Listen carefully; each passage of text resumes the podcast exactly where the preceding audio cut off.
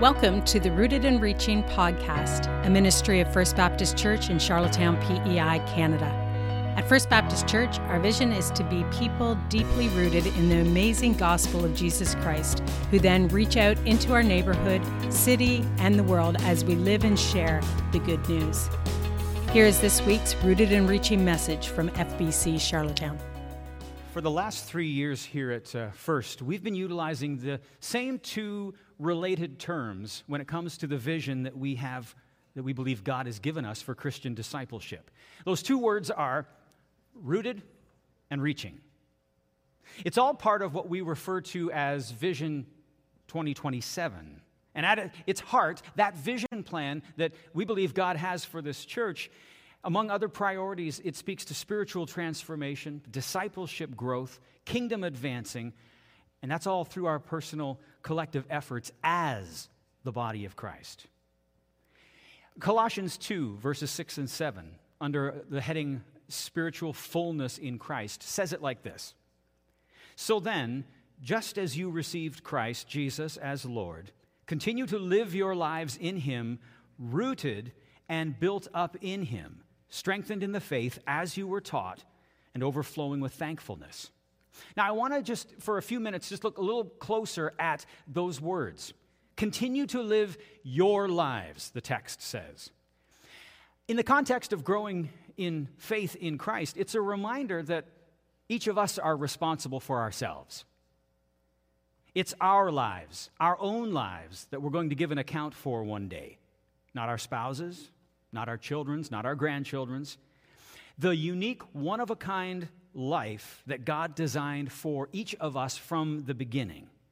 And so, over the next four weeks, we're going to be hearing about those unique, one of a kind faith journeys that have a commonality in Jesus.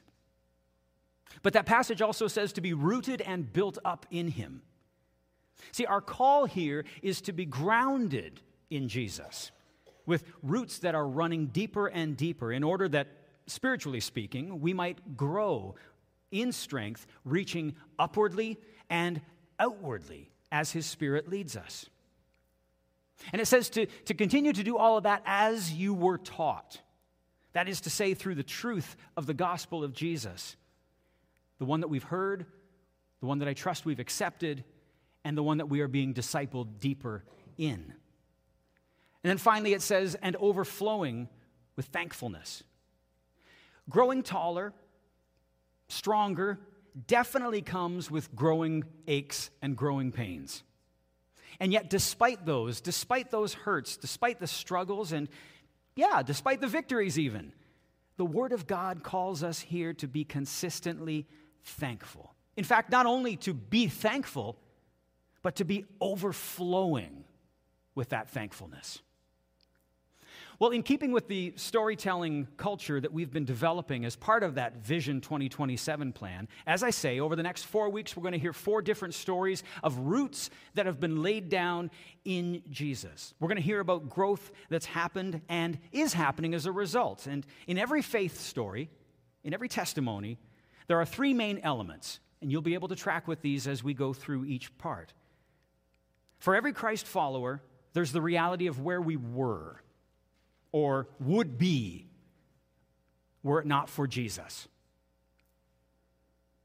Secondly, there's the reality of where we are today in Christ, assuming we have been rooted and are growing in Him. So, where we were, where we are. And then that third is that transition point between the two. Something happened, an event, a season, a person came into our lives. A message finally took root in our hearts that allowed us to become rooted in Christ, that transition point. So, the three parts. Well, as I say, this morning we're blessed to have Kim Elliott with us in person uh, this morning. Kim, come on up. And I'm going to put you over here. As I said to the online congregation this morning when I did the, the welcome, if you've ever been part of the online congregation, Kim and Rick's names uh, will be familiar. They have been ongoing parts of our online congregation and have served as online hosts, uh, have been part of uh, connect groups that were handled online. Rick and Kim are from Ontario. I expected this morning, as I said, this is going to be a video chat, that there would be some technical challenges, but I think that we would be able to do it because it just made sense to have an online congregant online. But Kim and Rick made the trip eastward and are worshiping with us in person today. We're grateful for that. So I'm going to dive right in, Kim, and I'm just going to I'm just going to talk about those three parts that I just mentioned. Let's start with the first one. Let's talk about the first element of your testimony. Where how would you describe where you were before you received Jesus in a saving way? Just before I answer that question, I just want to thank the tech team that keeps us connected every Sunday. It is amazing that you guys have grown this way in COVID, and it has certainly become a benefit for those that are of us that are out of town. So just want to shout out to all our friends and family online. Kim and Rick are in Charlottetown, and it's sunny. you always put your weather report. So in thinking about that, I had to think, well, where was I?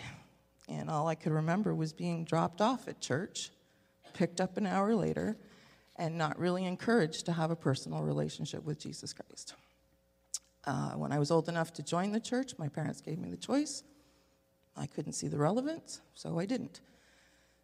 13 years later, I was married, and I thought it was pretty important that I be married in a church. So I was married in the church where I was infant baptized, and my parents were married. And that was the end of that church experience. Till a year later, I had my daughter, and I thought it's important that she be baptized as I had been. Again, not knowing why I was feeling like that, but there was a Baptist church in the town we were living. And so a friend said, Well, if you talk to your stepson's girlfriend's mother, she goes to that church. so I found her. You call that Baptist bingo? Somebody knows somebody that you knows know somebody. somebody. Yeah. So I did find her, and we talked, and she explained the difference between dedication and infant baptism, and I fell in love with that idea. So we baptized my daughter. We spent five years in that church and still didn't have that personal relationship. Unfortunately, I lost my husband to a heart attack when my daughter was five. But that made us eligible to go to a single parent family camp in Ontario, which is a very similar camp to Camp Segi. And my first morning at Bible study, who are these Jesus freaks and how can I get out of here? I survived the week and thought that was the end of that until my daughter got the invitation to go back the next year. And I did it for her, because that's what good single moms do. and something changed. They weren't Jesus freaks anymore, they were people in love with Jesus. And I wanted to be a part of that. So I said to the pastor, What's next? And he said, Well, what do you want? And I thought, I don't even know what there is to know to want. How can I tell you that? And he said, We'll start there. And he did. And two months later, somewhere on the 401 between London and Dorchester, I asked Jesus into my heart. And nothing has been the same since. okay, we're going to come back to that transition point. But now, talk a little bit about, if you can, um, how would you describe where you are today? You look back, but now kind of objectively look inside. Where are you today in Jesus? At that camp, we had a lesson one week about our dash. So on our headstones, we're all going to have a beginning date, we're all going to have an end date, and we're all going to have a dash. And the point of the Bible study was how is your dash going to be any different than all the other headstones? Because your dash on a headstone doesn't tell anybody about you. So you need to live that people know there was a difference that Jesus made in your life. And I took that commitment seriously, so I studied more. I realized I did not know my Bible, I did not know scriptures. So I studied, then became a Bible study leader at that camp, then a director, and just wanted to continually live the life that Jesus was instructing all of us, but me to do. Okay. no, that, that's good. And so I, know that uh, those Bible studies are still an ongoing part of your regular routine and your regular ritual. So now let's zig back to, to where we were along the 401. And um, there was that transition. I don't even want to say point necessarily because it sounds like it was a season. So let's talk a little bit more about that season of transition and what made that a transition you were open to. What, what was the thing that happened and how did that unfold? The Bible study leader at camp and our pastor had this joy when they spoke about Jesus. And I had never seen that before. And I wanted to have that joy. And I figured to know joy, I had to know Jesus. So we went back to camp. The camp that the seed that was planted, it grew, it was rooted, and it was watered. I was baptized at camp in 2001. Who are some of the people that were instrumental in that journey? Specific baptism journey or uh, No, just the, the faith journey, you know? the Bible study leader, Gail. Jamie was our pastor. The moms that were at that group that could see my bitterness in my widowhood. I always believed God was in control. I just didn't believe He really cared about me because I didn't have that relationship and I didn't have the knowledge to know He really did and He wasn't abandoning me. So where you were was a, is it fair to say a lonely place? Uh, maybe a, or a lost place? Is that, am I putting words in your mouth? It was blah. There was, I mean, it was life. We did life, but we didn't. I didn't have that joy. I didn't have the yearning to know Him more. I didn't have a desire to live as He has called me to live. The parable of the sheep and the goats was a big one for me. The parable of the house on the sand and the rock. I realized I was the sand. I realized I was a goat but I didn't think I was worthy to have to be the one that Jesus was going to seek out. So now you do believe that today. I wholeheartedly believe that. But we have the 2017 experience. All right, well, let's, let's talk about how that switch happened. So from 2001 until 2004, I was growing and enjoying being involved in church and leading Bible studies and learning. Took a few um, Herod, uh, Bible classes online. I met my husband, and in 2006 we got married. And That was We- a surprise wedding, wasn't it? it was a surprise wedding. We invited everyone to an engagement party and said, "Surprise, we're getting married." The pastor at camp was one of the pastors who married us. The other pastor was a pastor that we had called to the church I was at, who was very mission minded and got us um, to fall in love with Haiti and the Haitians and building schools in Haiti, and we did that over a 10 year period. Again, felt God calling me to the mission field at that time. And then 2017 hit when I was diagnosed with cancer. And Pastor Deane was one of the first people we told, asking for prayer. And I said, But I'm going to rock this. I got Jesus. I'm going to shine Jesus in the chemo suite. That did not happen. So, whether it was the drugs, I went into a pit. It wasn't a valley, it was a cesspool, I'll be honest. Pastor Deane can corroborate that because he, he, he came whenever I needed to talk and he listened. And that was the lesson that I learned from Pastor Deane at that time was being a good listener.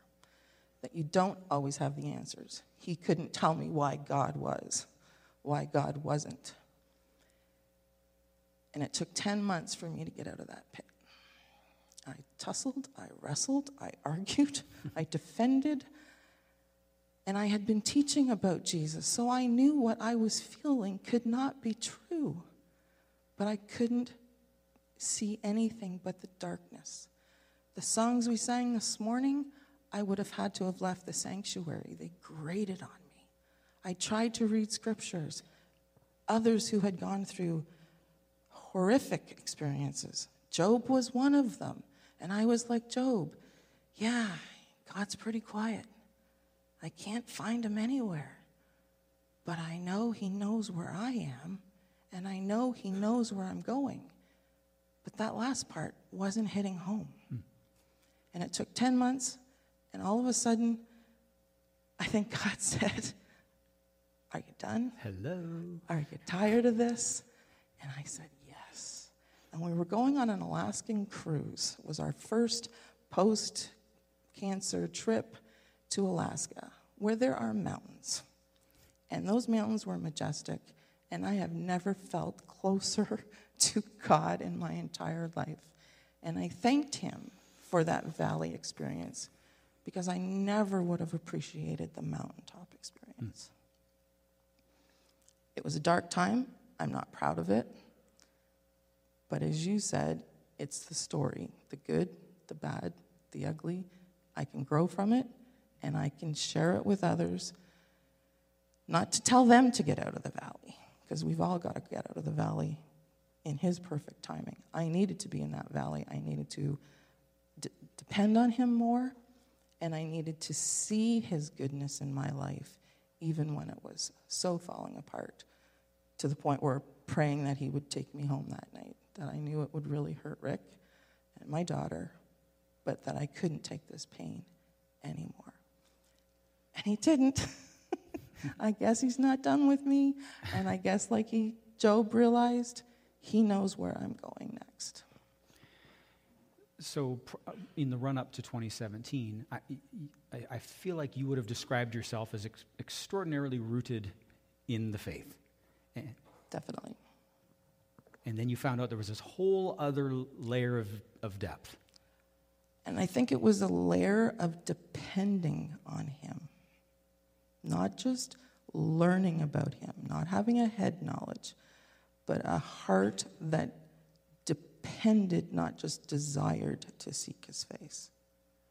Truly believed that too, that it wasn't just the works, the things that were filling my dash, you know, the camp, the mission trips, the working at a Christian bookstore, which was a mission field in itself. There was still too much me and not enough him. Hmm. God, get me out of here. These people are Jesus freaks. 2023, hi God, I'm a Jesus freak. Born again again. He's hilarious. God is, God is hilarious. Kim, I want to just, I'm not sure if we've, I think we've touched on most of, of sort of those highlights of were, are, and how we got there. Is there anything that, uh, that you haven't sort of been able to drop in that you want to make sure we do before we finish up? Just two things. Two weeks ago, I celebrated being a survivor because for five years I was on a hormone replacement therapy that was excruciating and painful.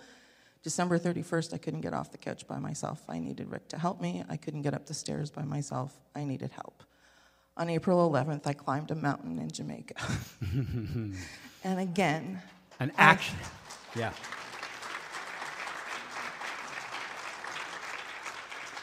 A literal mountain, an actual mountain. an actual mountain. Okay, it wasn't Everest, it wasn't Kilimanjaro, That's but it was a there. mountain.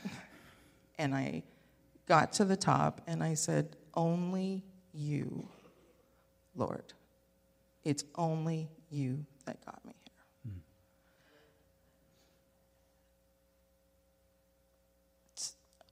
No, go ahead.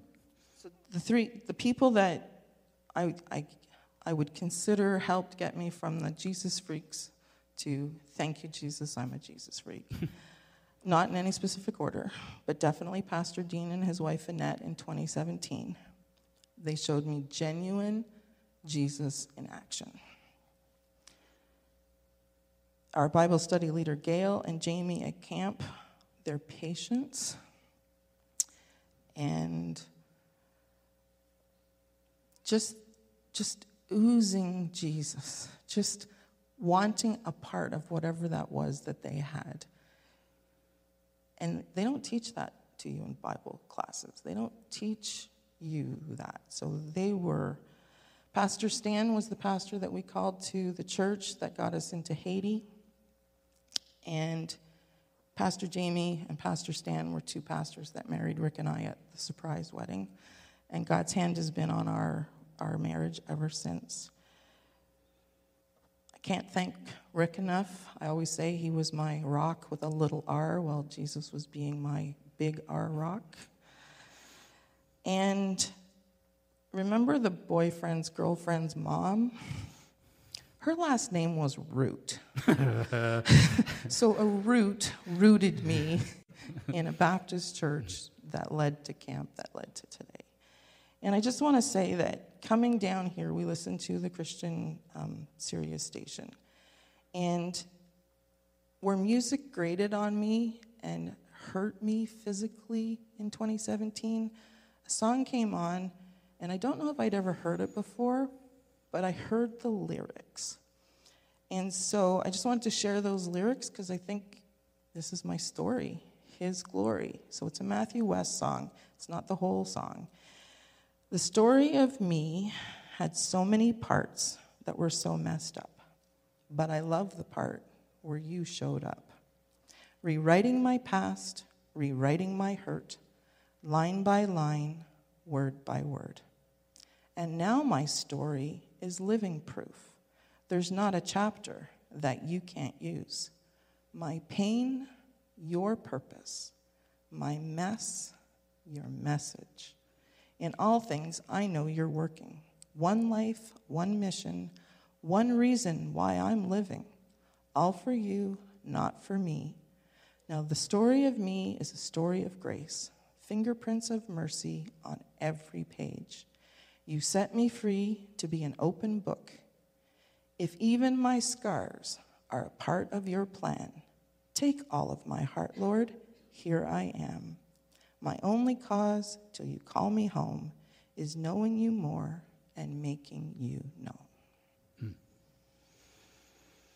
Colossians 2, verses 6 and 7 say, So then, just as you received Christ Jesus as Lord, continue to live your lives in Him, rooted and built up in Him, strengthened in the faith as you were taught, and overflowing with thankfulness. I'll explain what you're hearing in a second, by the way. I want to offer a prayer over Kim as we conclude. Will you join me as we pray? Lord, thank you for the gift of this story, for the way that your fingerprints are all over it. You've given us the gift of seeing that, being able to be overflowing in thankfulness, gratitude. Father, we ask you to continue to be at work uh, in all of our lives, but especially in Kim's life, as she has been so vulnerable to share this story today. Lord, continue to shape her, form her, call her, make her into what you would have her to be for a time such as this. Lord, may your hand continue to rest upon she and Rick. And as you return them home later this week, go ahead of them and in all things be with them. In Christ we pray. Amen. Thanks, Kim.